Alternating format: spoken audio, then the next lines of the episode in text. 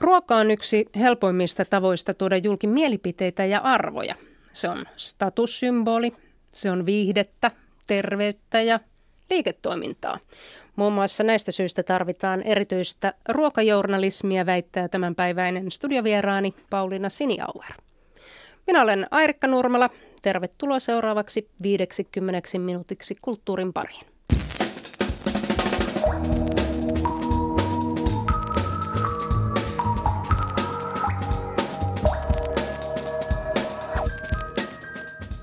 Ja ohjelmahan on siis tietenkin kultakuume. Miltä tuntuisi koulu, jossa opiskelijat päättävät itse, mitä opiskelevat ja missä tahdissa?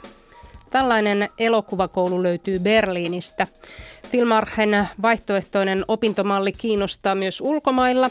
Kouluun pyrkii vuosittain lukuisia ulkomaisia opiskelijoita. Tästä lisää puoli neljän jälkeen. Kultakuumeessa tutustutaan myös Ahvenanmaan kansalliseppokseksi kutsuttuun Katriinaan. Tuo Salli Salmisen 1930-luvulla kirjoittama menestysromaani sai Ahvenanmaan laivun, laivan varustamo suvut tolaltaan. Salminen toi kirjassaan julki muun muassa sen, miten laivanvarustajat odottivat köyhien lasten täyttävän kymmenen vuotta, jotta saivat heidät orjiksi laivoilleen. Alkuun soitto tänään käynnistyvälle Lahden Sibelius-festivaalille. Tuottaja Heikki Valsta, sinä haastattelet festivaalin kaikki viisi kapelimestaria, eli festivaalin taiteellisen johtajan Okko Kamun, Osmo Vänskän, Jukka-Pekka Sarasteen, Sakari Oramon ja Leif Segerstamin. He ovat kaikki niittäneet maailmalla mainetta Sibeliustulkkeina. Olet seurannut pitkään heidän kaikkien uransa Miten nämä viisi herraa eroavat toisistaan Sibelius-tulkitsijoina? No, taiteilijoiden kanssa se on vähän niin, että ihmiset ovat erilaisia luonnetyyppejä ja sitten luonne saattaa tietysti vielä muuttua iän mukana tai jostain muista tekijöistä, että tämä tietysti tavallaan luo heihin hieman erilaisia piirteitä. Miten se sitten näkyy musiikissa, niin se on sitten aika jännä kysymys, mutta jos nyt jotenkin luonnehtisin, niin sanoisin, että tänä iltana festivaalin avaava Leif Segerstam on pitkän linjan pohjoismaisen musiikin tulkkia. Hän on tehnyt lukuisia Sibelius-levityksiä. Hänen on tavallaan äidinmaidossa tämä musiikki ja se on sellaista laveata, ymmärtäväistä, jännittävääkin. Ja sitten taas Osmo Vänska on kapellimestari, joka on luonut sen koko Sibelius-kultin, joka tänne Lahteen liittyy. Ja hän on tämän orkesterin kanssa kalunut kaiken Sibeliuksen orkesterimusiikin ylösalaisin ja hän tuntee jokaisen nipukan ja asian siellä ja hän tekee kyllä niin hienoja ja viimeisteltyjä tulkintoja. Okko Kamu on pitkän linjan muusikko, joka jo niinä aikoina, kun hänen isänsä soitti orkesterissa Sibeliusta, niin hän oli pikkupoikana kuuntelemassa. Hänellä on myös hyvin vahva suhde Sibeliukseen. Jukka-Pekka Saraste puolestaan totta kai ollessaan Rajon sinfoniorkesterin ylikaperimestari, tai niin kuin jokainen suomalainen kapellimestari ei voi välttyä siitä, etteikö tulisi uralla vastaan Sibeliusta, niin hän tekee myös, sanoisin, jännittäviä, jännitteisiä tulkintoja. Ja kukas tästä listasta vielä nyt sitten unohtuikaan? Oraamo taisi unohtua Sakari Oraamo, kohdassa. totta kai. hänen tulkintansa ovat hyvin raikkaita ja semmoisia dynaamisia ja, ja tuota, myös tarmoa ja semmoista voimaa täynnä, että hyvin erilaista tulkinnaperinnettä tai tulkintanäkökohtaa on luvassa tässä tällä, tällä viikolla täällä Lahdessa. Kaikilla kolmella orkesterilla, Sinfonia Lahdella, Helsingin kaupungin orkesterilla ja Vierailevalla BBCn sinfoniaorkesterilla on myöskin kaikilla kolmella pitkä historia Sibeliuksen parissa, niin mitä odotat e- näiden kolmen orkesterin Sibeliussoinnin erovan toisistaan?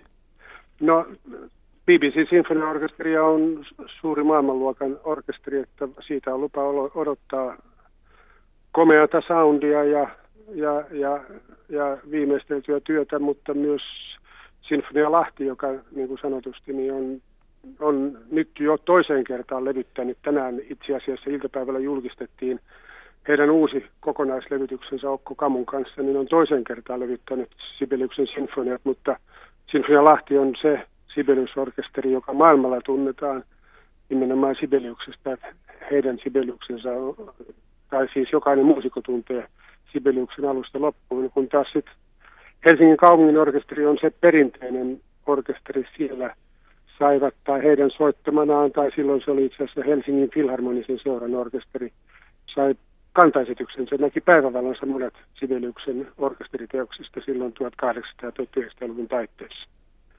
Mitä konsertteja Heikki Valsta itse odotat erityisesti?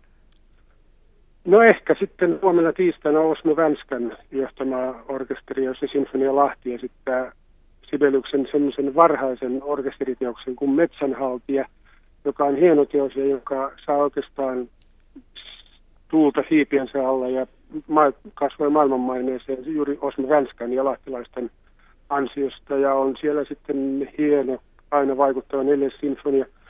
Ja sitä keskiviikkona BBC sinfoniaorkesteri, jonka Sakari Orama johtaa, jossa on monumentaalinen Kullervo-sinfonia, missä on myös kuorona polyteknikkojen kuoro ja solisteina Johanna Rusanen Kartano ja Valtteri Torikka. Hehän esittivät tämän teoksen eilen Lontoossa ja nyt sitten keskiviikkona teos kuullaan sitten samoin, samoin voimin täällä Lahdessa. Ja siinä hieno homma, että teille pakko lähteä Lahteen asti kotoa kuullakseen nämä konsertit. Heikki Valsta, miten Sibelius-festivaali on esillä täällä meillä no, Yleisradiossa? No nyt on yleensä poikkeuksellisen monipuolisesti ja näyttävästi esillä, mutta ainakin joka ilta kello 19 voi osoitteessa yle.fi kautta klassinen nähdä, katsoa ja kuunnella, kuunnella suorat videolähetykset. Osa konserteista tulee suorana myös Yle Radio yhdessä, mutta joka päivä emme voi radioida konserttia Lahdesta. Ne toiset konsertit kuullaan sitten ensi viikolla ja viikonlopun aikana, mutta joka ilta video suora lähetys Lahdesta kello 19.03. Kiitoksia Heikki Valsta. Kiitos. Ruoka-ahdistus. Tuntui, että lähikaupasta ei voi ostaa enää mitään. Kasvikset alkoivat näyttää ankeilta muovikääreissään. Tomaatit kirkuivat punaisina Espanjan siirtotyöläisten huonoa asemaa. Omenat kiiltelivät säilytysaineista. Leipä ei maistunut enää leivältä, vaan kuivahtaneelta yksittäisviipaleelta ja puolalaiselta viljalta. Eniten kuitenkin ahdisti liha. Broilerin syönnin lopetin kokonaan, mutta kasvissyöjäksi en halunnut ryhtyä. Liikaa vaivaa, kolme nirsoa lasta ja ajoittainen himo makkaraan riittäköön syyksi tässä vaiheessa. Suojakaasuun pakattujen jauhelihapakkausten päivämäärä oli hämmentävän kaukana tulevaisuudessa. Epämääräiseen teollisuusmarinaadiin upotetut porsaan piknikpaistit eivät enää millään hypänneet kaupan hyllyltä ostoskoriini, vaikka kuinka olisin niitä käskenyt. Luin Facebookista, kuinka helsinkiläiset ystäväni ostivat luomunautansa maatilatoreilta. Asun itse maaseudulla. Ei täällä mitään maatilatoreja ole. Täällä on korkeintaan automarketin tuore tiski. Sen valikoimasta löytyvästä lihasta ei kehtaa ottaa kuvia Instagramiin. Päätin hankkia lampaita. Onnellisia lampaita. Kesän ne tekisivät harvennustöitä rantapusikossa – Talven ne viettäisivät pakkasessa, lautasella ja lopulta vatsassa ja verenkierrossa, rauhoittain samalla epäeettisestä lihansyönnistä ahdistunutta mieltäni. Jo ennen kuin lampaat saapuivat, aloin huomata muutosta omissa puheissani. Niin siis, meillähän tulee nyt lampaita. Se lausuttiin ihan tietyllä äänensävyllä. Ei enää jaksettu ahdistua marketin lihahyllyllä, joten no, me hoidettiin tämä eettisempi lihansyönti näin. Hyi hemmetti. Minusta oli tullut ruokahifistelijä. Onnelliset lampaat pakastimessa tarjosivat mahdollisuuden siihen, että saatoin rakentaa itsestäni statuspäivityksissä ja puheissa paremman ihmisen. Näin käynnistyi viime keväänä kulttuuritoimittaja Kaisa Pulakan toimittama radiosarja Syödään ensin. Siinä Pulakka tutki syömisen kulttuurihistoria antiikin Roomasta tämän päivän elokuviin ja nykytaiteeseen, ajoittain kuten tuossa äskeisessä katse kääntyy myös Kaisan omaan ostoskorin ja jääkaappiin. Yle Arainalta voi tekstimuodossa käydä katsomassa nuo kyseiset ohjelmat. Kuunneltavissa ne eivät valitettavasti enää ole.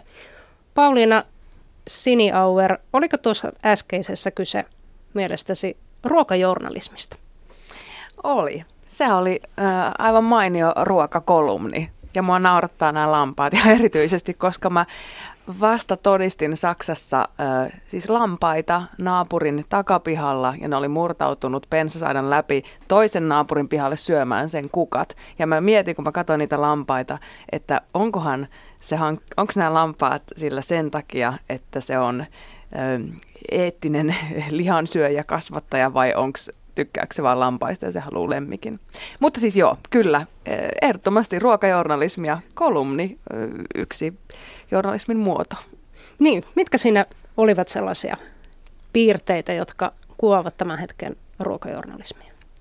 Tota, mm, ihanaa ajankuvaa, tai siis just että kuinka tietoisia jotkut ovat tällä hetkellä syömisestään, ja sitten se, että, että miten vaikeaa syöminen on myös nykypäivänä. Tieto lisää tuskaa. Mulla ainakin kävi niin nyt, kun vuoden olen viettänyt aiheen parissa, niin musta tuntuu, että en mä voi enää syödä yhtään mitään, koska kaikissa on joku ongelma. Tota, että mun pitää muuttaa jonnekin, missä kasvatan itse kaiken ruokan ja, ja näin. Mutta tosi hyviä aiheita ja siis tärkeitä, hirveän tärkeitä aiheita. Myöskin sosiaalinen media läsnä, Instagram-kuvat, kyllä, kyllä. statuspäivitykset. Sä tosiaan Pauliina Siniauer tutkit vuoden ajan Berliinissä asuen ruokajournalismia. Ensinnäkin, mitä on ruokajournalismi? Joo, mä oon sitä termiä yrittänyt tässä nyt tehdä, hahmottaa tietoiseksi oikeastaan koko sen vuoden ajan, mitä se on. Aina jos mä aloin puhumaan jollekin ruokajournalismista, niin yleensä ajatellaan ravintola arvioita tai sitten ruokablogeja. Yleensä ensimmäisen mm, minuutin aikana joku sanoi mulle, että ai vitsi joo, niitä ruokablogeja, niitä on nyt niin hirveästi, että joo, että onhan sitä ruokajournalismia. Mutta sitten, mikä, mikä on, mikä on journalismia ylipäätään? Onko kaikki kirjoitus, mielipidekirjoitus tai näin journalismia? Mä itse koen, että jotta joku asia muuttuu journalismiksi, niin pitää olla media, eli eli missä se julkaistaan. Että tämmöinen perinteinen ruokajournalismi on mun mielestä se, mitä ruoasta kirjoitetaan sanomalehdissä ja aikakauslehdissä. Oli ne sitten taloussivuilla, käsitteli ne historiaa, kulttuuria, reseptejä, ihan mitä tahansa, mutta kaikki tavalla, mikä liittyy ruokaan, on ruokakirjoittaminen mediassa on ruokajournalismia. Ja sitten niin, nämä uudet mediat, sosiaalinen media, blogit, että milloin se muuttuu oikeaksi journalismiksi. Se on tosi mielenkiintoinen kysymys, koska voi olla sillä, että pelaa harrasteliikassa fudista, mutta on yhtä hyvä kuin ammattilaiset, mutta koska pelaa sitä harrasteliikassa, niin ei olekaan niin kuin ammattilainen. Niin, niin.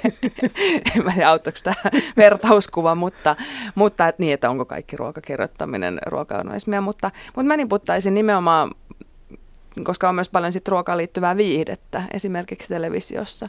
Mutta mun mielestä ruoka, ruokajournalismi on mm, eniten se on ruokaan liittyvää, ruokaan liittyvää kirjoittamista, mikä tulee vastaan sanomalehdissä ja aikakauslehdissä, mutta toki myös televisiossa, mutta se on usein enemmän viihteellisempää. Miksi sä halusit tutkia tätä? Mun mielestä ruoka on niin mielettömän kiehtova teema kun se on, se on läsnä jokaisen ihmisen jokaisessa päivässä. Ja just, just näin, niin kuin mitä aluksi mainitsit, että kun se on statussymboli, että, että pelkästään mun mielestä on hirveän kiinnostavaa katsella ihmisten ostoskoreja. Ja sitten kun mä katson ekasta ostoskorea ja sitten mä alan miettiä, että millainen tämä ihminen on, millainen se elämäntarina on, missä, missäköhän se asuu, onko sillä lapsia, mitä se harrastaa, onko se, että et silloin tota, talousjuustoa, eikä tätä, eikä tätä luomu mm, pien, pienjuustotilan luomujuusta, että et, miten ai, se niin ei satsaa tohon rahaa, mutta sitten saattaa olla tuoreita yrttejä, miksi se tekee näin. Ja siis jotenkin se, että et kun se on, kaikki tietää, tai siis kaikki syö joka päivä, melkein ainakin, ja tota, joku se on vaan läsnä kaikessa ja se on oikeastaan ainoa tapa, miten sä voit niinku ilmasta ittees joka päivä. Että mitä se ruoka sulle merkitsee, mitä, sä, mitä sillä edustat. Siihen voi liittyä just uskonnollisia juttuja, että mitä sä syöt, mitä et. Ja, ja sä voit tehdä sillä just niin kuin, äm, ottaa kantaa johonkin, että jos sä boikotoit jotain tiettyjä tuotteita tai, tai että ostat eettisesti niin kuin parempia. Tai sitten sit voi myös olla, että sua ei kiinnosta minkään vertaa. Kunhan saa energiaa. niin, ja mitä halvimmalla löytyy ja vatsa täyteen, että et, ei kiinnosta. Niin on sekin mielipideen ilmaisu. Ruokakulttuurin professori Johanna Mäkelä on sanonut, että vielä enemmän kuin se, että mitä me syödään, niin meistä kertoo se, että mitä me emme suostu syömään. Esimerkiksi britit, jotka lentävät katsomaan joulupukkia Rovaniemelle, niin hehän eivät siihen Petteriin koske, että heille ei sitä pistetä Petteriä lautaselle. Minkä takia mm. Berliini oli hyvä paikka tutkia ruokajournalismia? Sen takia, että se on valtava kulttuurien sulatusuuni. Siellä on hirveän, hirveän aktiivista, tai ruokakulttuurin muutokset ja virtaukset on hirveän aktiivisia. Berliinissä asuu ihmisiä 180 eri maasta. Täällä on 180 eri kansallisuutta niin kuin edustettuna, joka tarkoittaa sitä, että siellä on myös valtavasti eri, eri kulttuureista tulevaa ruokaa. Ja niitä virtauksia ja vaikutteita otetaan kaikkialta. Niin se ehkä jotenkin avasi sitä koko myös kirjoa, että, että Suomessa katsoo aika, aika yhdestä kulmasta vaan, että, että mitä se ruoka on ja mitä se, mitä se meille täällä merkitsee, mutta sitten kun on tavallaan koko maailma aukeaa, niin se oli tosi kiinnostavaa. Mutta ehkä niin kuin ruokajournalismin ää, suhteen, niin Saksassa tehdään aika tämmöistä vanhanaikaista perinteistä, niin kuin että reseptejä kotiäidille ja, ja sillai, mitä mä sanoisin, mm, pitkiä, pitkiä kirjoituksia ja aika sillai, no, traditionaalista journalismia, mutta siellä myös sanomalehdet ovat isokokoisia ja, ja koko journalismin kenttä on siellä paljon perinteisempi kuin Suomessa. Suomessa ollaan aika koko ajan niin kuin mennään kehityksen edellä. Siis, Millä tavalla? No esimerkiksi, että pistetään nettiin hirveästi e-, efforttia, että niin kuten tulee kaikki Lahdesta joka ilta netin kautta Ylen No juuri näin. Konsertit. Juuri näin. Siinä ei, on nettiin porttia. Kyllä, eipä tapahtuisi välttämättä kuule Saksassa.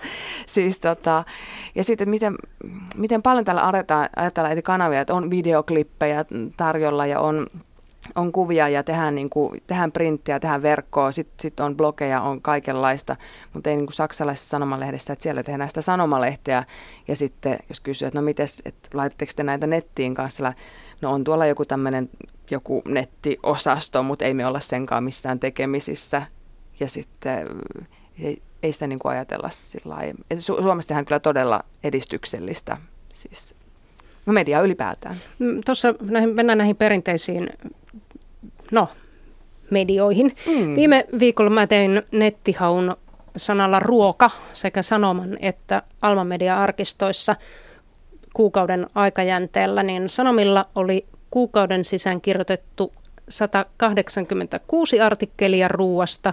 Alma Medialla osumia löytyy peräti 552 ja aiheet liikkuivat sitten resepteistä ruokamuistoihin, matkustamisesta, ruoan tuontikieltoihin Venäjältä. Siellä oli YK ennusteita, säätä, kuluttajahintoja, vaikka mitä. Eli ruoasta kirjoitetaan jo aivan valtavasti mediassa. Mihin tarvitaan erityistä ruokajournalismia? Toi on tota, ihan, että mainitsit noin laajasta laitaan noita esimerkkejä, koska tämä on tavallaan ollut just semmoinen yksi se, semmoinen avainjuttu, että, että ruoka, että mitä kaikkea ruokajournalismi onkaan. Että se tosiaan, että se voi olla niin kuin rikosuutinen tai se voi olla resepti. Mm, mun, mä haluaisin, tai että miksi, miksi mun mielestä ruokajournalismi on, on, on tärkeä aihepiiri ja miksi mun mielestä se pitäisi nähdä ehkä omana journalismin lajina ja miksi, miksi haluan, että siihen liittyen on Suomessakin on tulossa siis koulutusta, niin että, että se on jotenkin enemmän tapetilla. Okei, ruokaan liittyvää kirjoitusta siis on jo ihan hirveästi, mutta se on tosi tärkeä aihe. Siis tämän planeetan tulevaisuus on, riippuu pitkälti ruuasta. Et kaikki semmoiset isot, isot globaalit kysymykset, niin kuin äm, ilmastonmuutos, nälänhätä, miten niin kuin, ihmiset voivat, kaikki liittyy ruokaan tavalla tai toisella – Ja koska se on niin valtava teema, niin mä haluaisin, että siitä, siitä kerrottaisin vielä lisää. Mutta et, et, taustotettuja juttuja, tuoda eri näkökulmia, ehkä enemmän semmoista tutkivaa ruokajournalismia myöskin ja, ja että opittaisiin näkee, että ruoka on muutakin kuin vaan mitä siinä lautasella sun edessä on. Että mä haluaisin hirveästi herätellä ihmisiä ajattelemaan, että miksi ne syö, mitä, mitä ne syö ja miltä se maistuu, tykkääkö ne siitä, miksi ne on tehnyt ne valinnat, jotenkin sitä, ehkä että se olisi sille niin kuin muutaman ajatuksen kuvaan se, että, että menee automaatiolla siihen lähikauppaan ja nappaa koriin kaikkea, mitä on aina napannut, tai sitten että ottaa vain jonkun, missä lukee isolla vähemmän sokeria tai vähemmän rasvaa, koska on kuullut, että niin pitää tehdä. Että oikeasti miettisi, että miksi mä valitsen tämän ja onko siinä, että jos siinä on vähemmän rasvaa, mitäkään muuta siinä on enemmän. Tai että vähän vaan miettisi sitä, mitä, mitä laittaa suusta siihen, koska mä oikeasti uskon siihen, että olet mitä syöt otetaan, pitää paikkansa. Otetaan keskustelemaan mukaan Eero-Pekka Rislakki, joka on toiminut pitkään ja monipuolisesti sekä ruoan, ruokajournalismin että muutenkin journalismin kanssa. Eli Eero-Pekka Rislakki on ollut muun muassa palkitsemassa parhaita kotimaisia tuotteita, isännöimässä yli tuhatta ulkomaista ruokatoimittajaa, jota on kerätetty ravintoloissa tutustumassa suomalaiseen ruokakulttuuriin. Viisi tähteä lehti toimi aikoinaan ensin paperiversiona ja sitten nettiversiona ja parhaillaan Eero-Pekka toimii tuossa Kaisa Pulakankin aloitusinsertissä mainitsemana maatilatori-yrittäjänä. Tervetuloa mukaan lähetykseen. Kiitoksia. Miten ruoan käsitteleminen mediassa on muuttunut sinä aikana, kun sinä olet ollut tekemisissä aiheen kanssa? Äh, ehkä niin kuin joillain yksityiskohdilla on se on tullut rikkaammaksi, mutta kyllä me kaukana vielä siitä ollaan, mitä se voisi olla. Et, äh, aikanaan tuli City-lehdessä käynnistettyä äh, ravintola-arvostelut, joita ei siihen mennessä ollut mediassa lainkaan. Ja, ja se, minkä, missä mä näen, että on tällä hetkellä ehkä se, niin kuin se suurin puute on, on on se, että meillä edelleen sekä ruokakulttuuriset asiat että ruoka nähdään maatalouspolitiikan jatkeena. Ja mä näen taas sen, että, että sen täytyy lakata olemasta perusteltavissa vain maatalouspolitiikalla, joka tehdään sitten etujärjestön ja ministeriön kautta, vaan sen täytyy olla itsenäinen politiikan osa-alue, johon sitten liittyy niin kuin valtava määrä – taloudellisia intressejä tai ympäristökysymyksiä tai kaikki eettiset kysymykset, uskonnolliset kysymykset, sosiaaliset kysymykset ja terveyteen liittyvät asiat ja niin edelleen. Meillähän tämmöinen ajatus siitä, että et, et ruoasta voidaan puhua niin omana politiikan alueenaan, niin se vähän uupuu. Siitä puuttuu vielä palikat. Mutta sitä kautta aukeaa kyllä sitten ihan uusia tasoja, koska ruoan merkitystasoja on niin valtava määrä. Eli minkälainen sinun mielestäsi olisi hyvä ruokajournalisti? no tietysti se, e, siinä on kaksi mahdollisuutta, että, että on leveätä ja laveeta, eli pystyy kytkemään eri osa-alueita toisiinsa, tai sitten, että spesialisoituu jonnekin niin kuin hyvin kapealle alueelle. Et tällä hetkellä meillä leimallisesti ruokajournalismi on, se on reseptiikkaa. Kaikki kunnia kotitalousopettajille, jotka usein, usein näitä juttuja tekee, mutta se ei ole kaikki kaikessa. Ja sitten toinen asia on tieteelliset tutkimukset, jotka liittyy ruokaan. Ja se ohjaa hyvin paljon suomalaista ruokakeskustelua sekä ruoan politiikkaa Suomessa, eli tämmöisenä niin kuin kansanterveydellisenä asiana.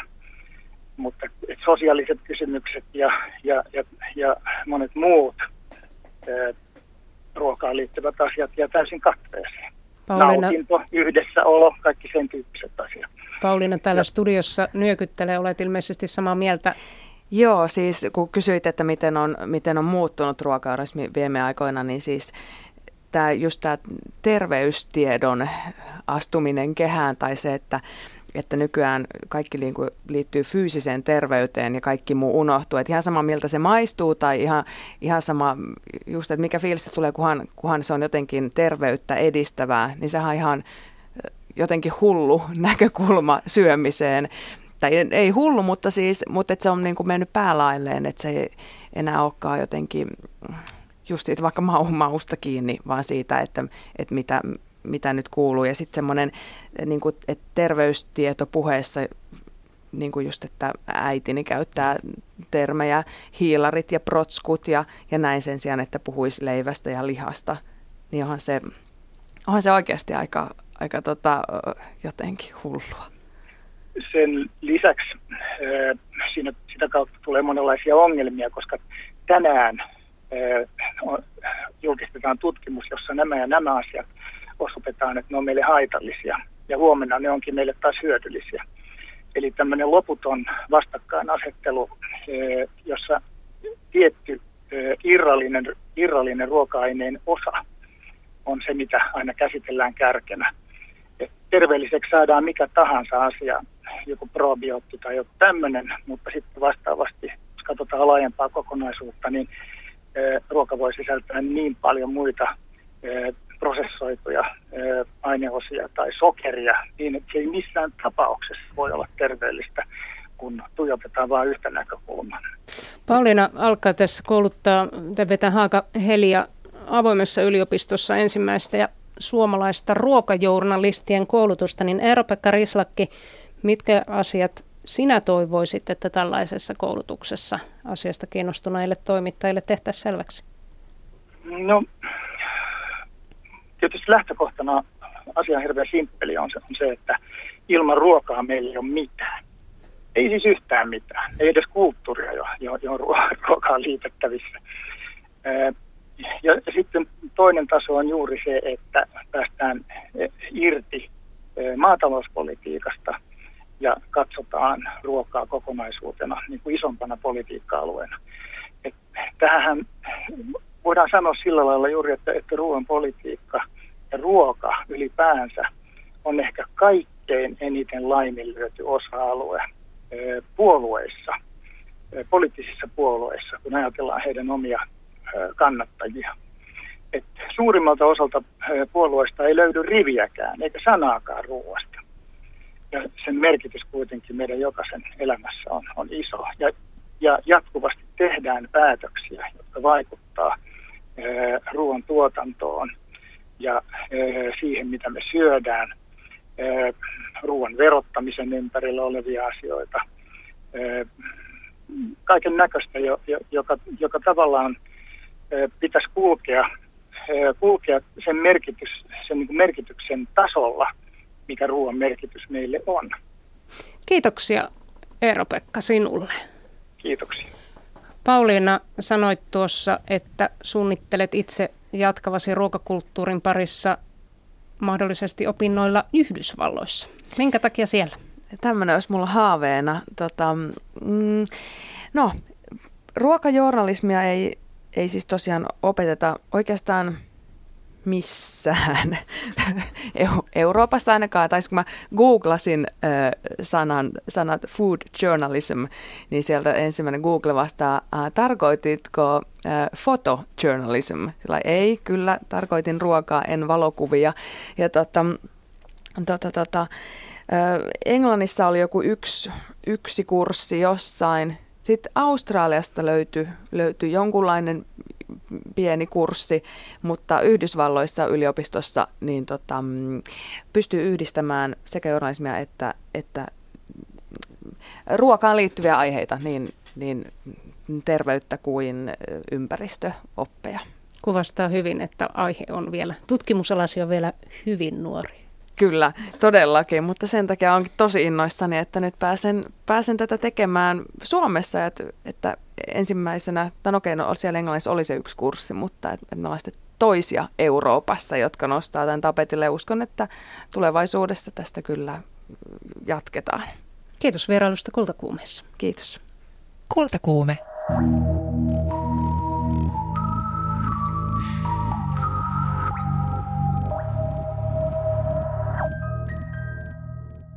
Berliini oli siis paikka, jossa Pauliina teki tutkimustaan ja Berliinissä pysytään myös seuraavan jutun ajan. Sieltä löytyy nimittäin Euroopan suurin ja vanhin omaehtoinen elokuvakoulu.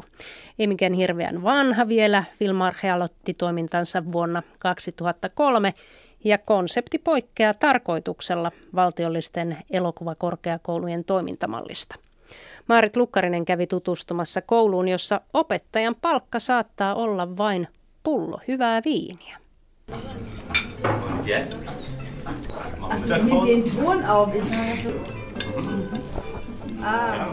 Filmarche on Berliinissä toimiva omaehtoinen elokuvakoulu.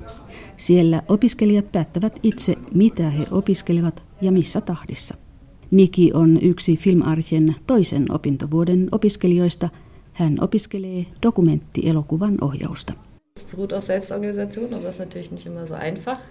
Wenn man das vielleicht auch sonst vom Schulsystem oder so kennt, dass man einfach zum Unterricht geht, da kriegt man einen Unterrichtsstoff vorgesetzt und den arbeitet man ab. Koulussa tottui siihen, että saa aina valmiin lukujärjestyksen ja sen mukaan tiesi toimia.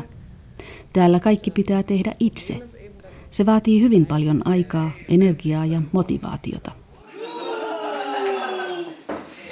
Und ansonsten ist er aber auch bei keinem einzigen Festival gelaufen, aber ich habe ihn auch nur... Also eigentlich kann ich ja doch mal dazu sagen... Xander valmistelee juuri Gamma-filmiään leikkauspöydän ääressä. Gamma-filmi on Filmarjassa päätöstyö, joka tehdään kolmantena eli viimeisenä opintovuotena. Xanderin lopputyö on lyhyt elokuva, joka kuvaa Afganistanista Saksaan paineen henkilön kokemuksia pakomatkalla. Xanda valmistuu Filmarjesta lokakuussa ja hän aikoo jatkaa elokuvan parissa. Also es ist klar, dass äh, der Abschluss der Filmarche weder staatlich anerkannt ist, noch das gleiche Renommee hat wie von einer großen staatlichen Filmhochschule, das ist denke ich klar. Ähm, Filmarche ei ole valtiollinen elokuvakorkeakoulu. Sillä ei myöskään ole valtiollisen elokuvakorkeakoulun mainetta, mutta mielestäni se ei ole elokuva-alalla ratkaisevaa. Das viel wichtiger als Papiere und Abschlüsse, die man hat, sind gute Projekte und vor allem auch Leute, mit denen man gut zusammenarbeiten kann. Projektit ja verkostot ovat tärkeämpiä kuin päätöstodistus tietystä elokuvakorkeakoulusta. Filmarche tarjoaa mielestäni erittäin hyvät verkostoitumismahdollisuudet. Nö, einfach aufnehmen. Idea vaihtoehtoisesta elokuvakoulusta syntyi berliiniläisen keittiöpöydän ääressä vuonna 2001. Pöydän ääreen oli kokoontunut joukko nuoria elokuvan tekijöitä, jotka halusivat kehittää yhdessä jotakin uutta – ilman valtiollisten elokuvakorkeakoulujen jäykkiä raameja ja kaupallisuutta. Ensimmäisenä vuonna elokuvakoulussa aloitti opintonsa 30 opiskelijaa. Nykyään opintonsa aloittavien opiskelijoiden määrä liikkuu 60 ja 70 välillä. Mutta miksi vaihtoehtoista elokuvakoulua tarvitaan? Susanne Zeig. Also ich glaube, zum einen ist es natürlich auch der Situation, der Ausbildungssituation in, in Deutschland geschuldet. Also zur, es gibt einige staatlich geförderte Schulen, bei denen ist die Nachfrage sehr groß. Kyse on elokuvaopiskelun tilasta. Saksassa on muutamia valtiollisia elokuvakorkeakouluja, mutta kysyntä niihin on valtavan kova. Samoin täällä on yksityisiä elokuvakouluja – mutta ne taas ovat hyvin kalliita. Dann gibt es zahlreiche Leute, die auf Querwegen in, in den Film reingekommen sind und die dann auch nach Möglichkeiten gesucht haben. On monia, jotka päätyvät elokuva-alalle kiertoteitä pitkin. He eivät voi opiskella päätoimisesti, koska he käyvät töissä tai heillä on lapsia. Filmarche on näille opiskelijoille erittäin tärkeä vaihtoehto. So this, yes. this is like the, the way you can actually be successful with the film. Either you get these points and then you get money for your next film, or you show it in LA. Die Filmarche hat keine Altersbeschränkung nach oben. Das ist ganz wichtig, ähm, weil wir sehr viele Leute haben, die aus anderen Bereichen kommen und ihre äh, Kapazitäten, ihre Skills mitbringen. Also das äh, macht die Filmarche unter anderem auch so stark. Meillä ei ole ikärajaa opiskelijoille. Täällä opiskelee ihmisiä, jotka tulevat erilaisista elämäntilanteista. He tuovat tietonsa ja taitonsa mukanaan. Filmarchen vahvuuksiin kuuluu juuri se, että meillä on eri-ikäisiä opiskelijoita. Also weil Überall. Überall. Also, sozusagen so ein Hall würde halt immer Filmarhissa voi opiskella käsikirjoitusta, kameratyötä, elokuvan leikkausta, produktiota sekä elokuvan ja dokumenttielokuvan ohjausta. Opintomaksu on kuukaudessa 70 euroa. Se on samalla Filmarche-yhdistykselle maksettava jäsenmaksu, sillä jokaisesta Filmarchen opiskelijasta tulee automaattisesti yhdistyksen jäsen. Äh, komplett äh, vielleicht sogar über den ganzen Film einfach? Also es kommen sehr unterschiedliche externe Dozenten an die Filmarche. Die Filmarche hat ein riesengroßes Netzwerk und äh, das sind zum einen äh, Dozenten, auch Professoren, Hochschulprofessoren von anderen Schulen, mhm. die mit sehr großer Begeisterung meistens hierher kommen, weil sie immer die sehr lebendige Atmosphäre... Filmarchessa opettaa hyvin erilaisia ihmisiä. Täällä on opettajia myös muista elokuvakorkeakouluista. He tulevat tänne opettamaan, koska he pitävät Filmarchen ilmapiiristä. Da wir kein großes Budget haben und jeder Kurs nur 75 Euro im Monat zur Verfügung hat, um äh, externe Dozenten einzuladen, kommen die wenigsten wegen des Geldes. Manchmal kommen sie auch gerne für eine Flasche Wein oder ähnlichem, sondern vor allen Dingen eben, weil sie die Arche schätzen. Meillä on varsin vähän rahaa käytössämme, joten tuskin kukaan ulkopuolelta tänne opettamaan tulevista tulee rahan takia. Usein he tulevat opettamaan ihan vain hyvästä viinipullosta.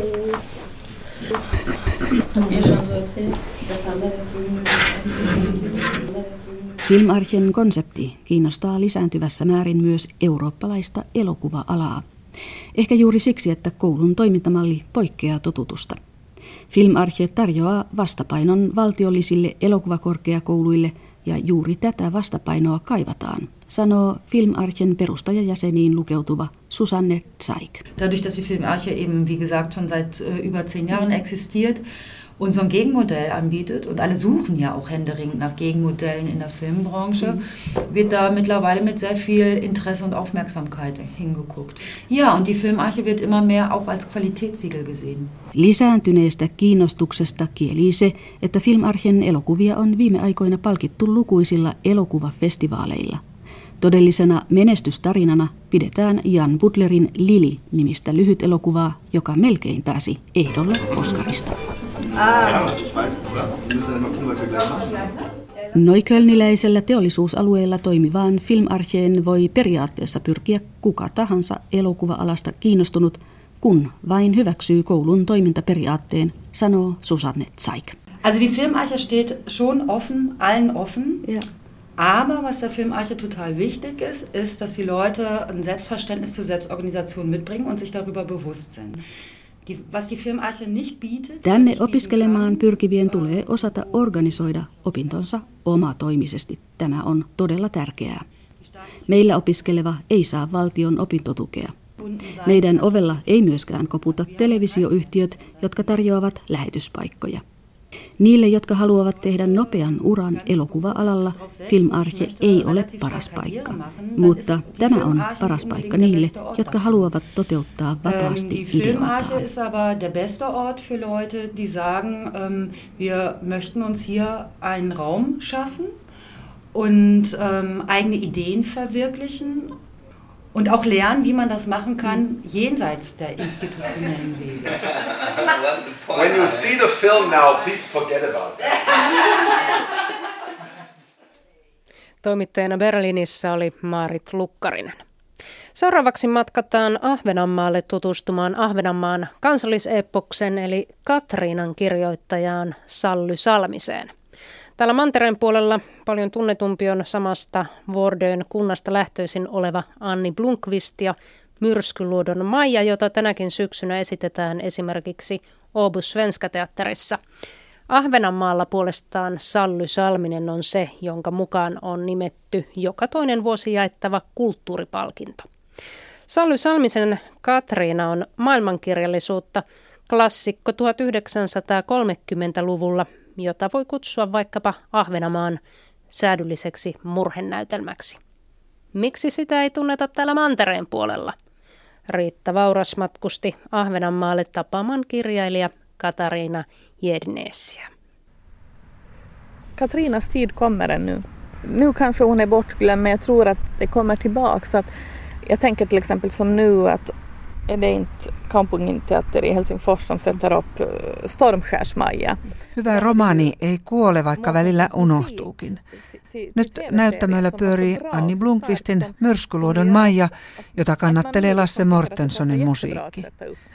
Och jag tänker också att den här musikteatern Katrina, att, att Jack Mattssons musik är helt fantastiskt. Att det, det skulle vara ett sätt att, att liksom få liv i den, att, att göra den på scenen igen eller, eller varför inte göra en ny filmatisering av den? Jack Mattsonin musiikki Katriina musiikkiteatterissa on myös fantastista. Ja Katriinassa riittää dramaattisia käänteitä. On häitä, hukkumisia ja hautajaisia. Myös tämä koskettava saaristoepos kannattaisi taas tuoda näyttämöille. Ja ehkä Katriina pitäisi filmatisoida uudelleen. Sitä tehtiin elokuva Ruotsissa vuonna 1943. När jag gjorde mitt första sommarjobb när jag var 15 år gammal, så när jag fick min första lön så ville jag köpa någonting. Det kändes som stort det här att nu har jag fått min första lön, att nu ska jag köpa någonting som, som består, som varar. Och då köpte jag faktiskt, gick jag och köpte Sally Salmenens Katrina till bokhandeln.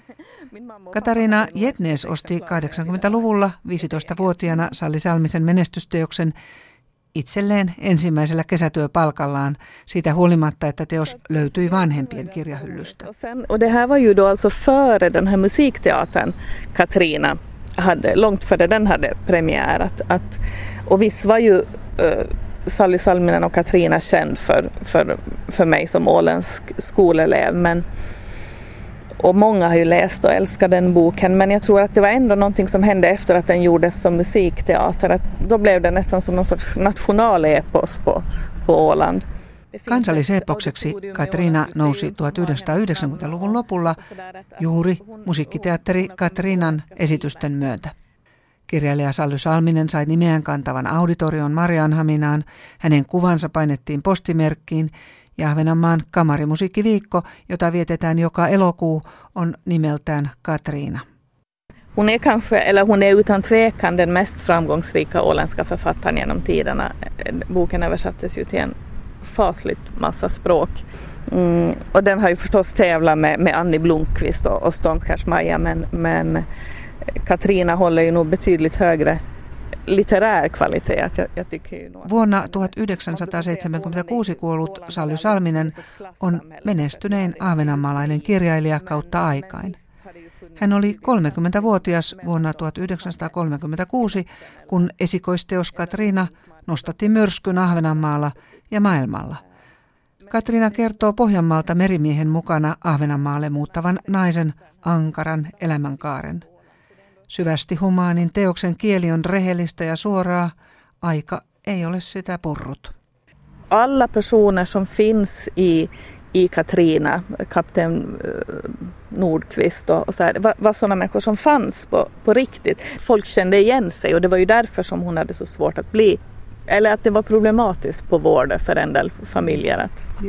Juu, siinä näistä laivojen omistajista annetaan kyllä todella kylmä ja ankara, lähes tunteeton kuva, miten he odottavat, että, että köyhien lapset tulevat kymmenvuotiaiksi, jotta heidät saadaan sitten orjiksi mm. laivoihin. Mm.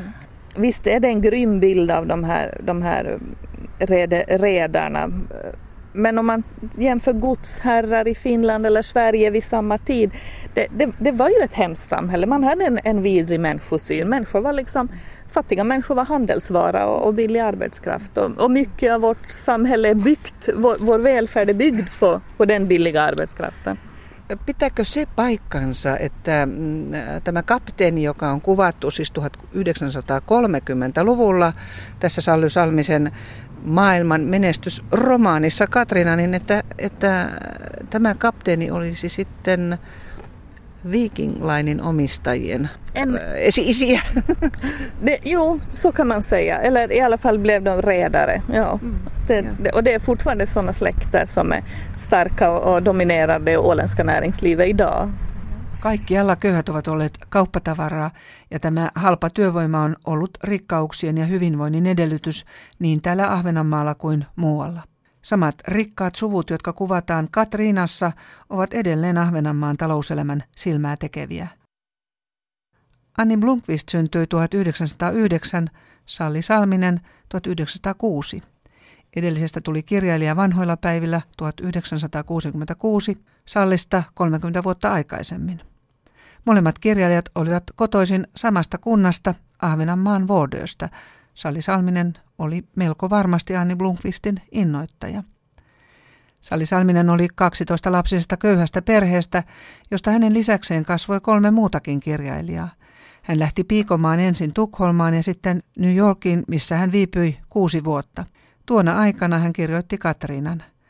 Kaikille kirjan hahmoille oli vastine todellisuudessa, minkä vuoksi hän oli eläessään epäsuosittu Ahvenanmaalla, varsinkin Vaudeuxssa.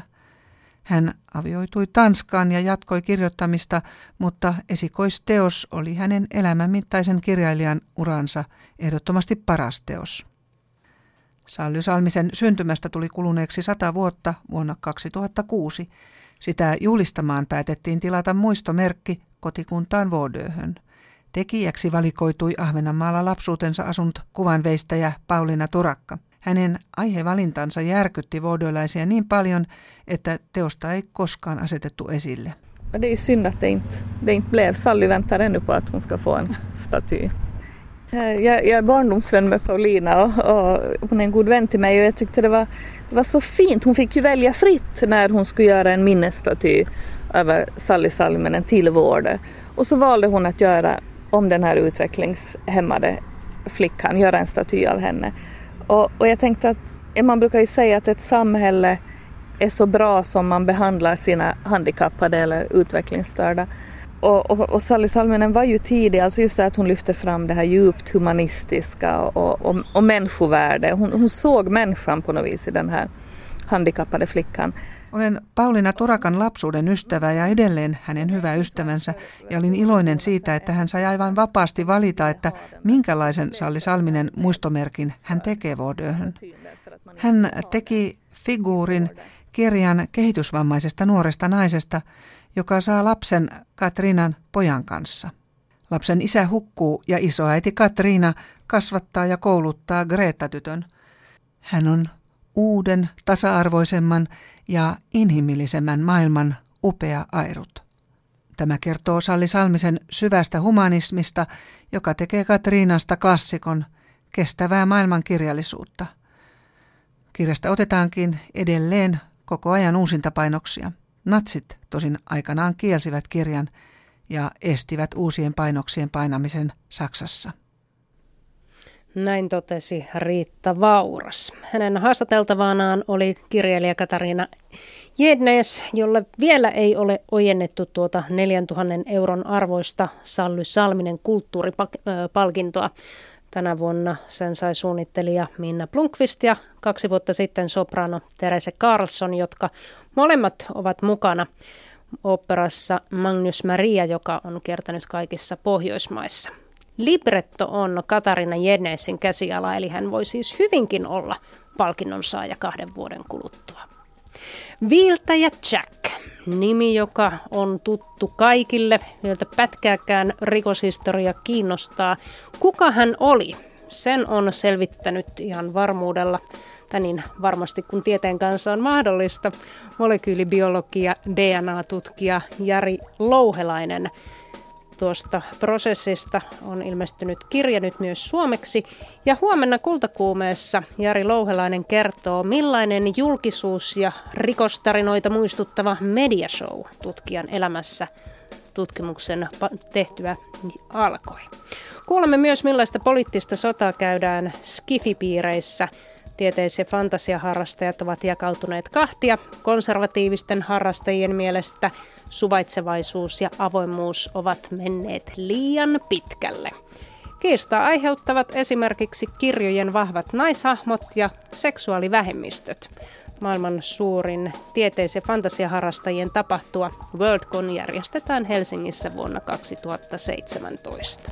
Nyt kultakuumeesta kuulemiin.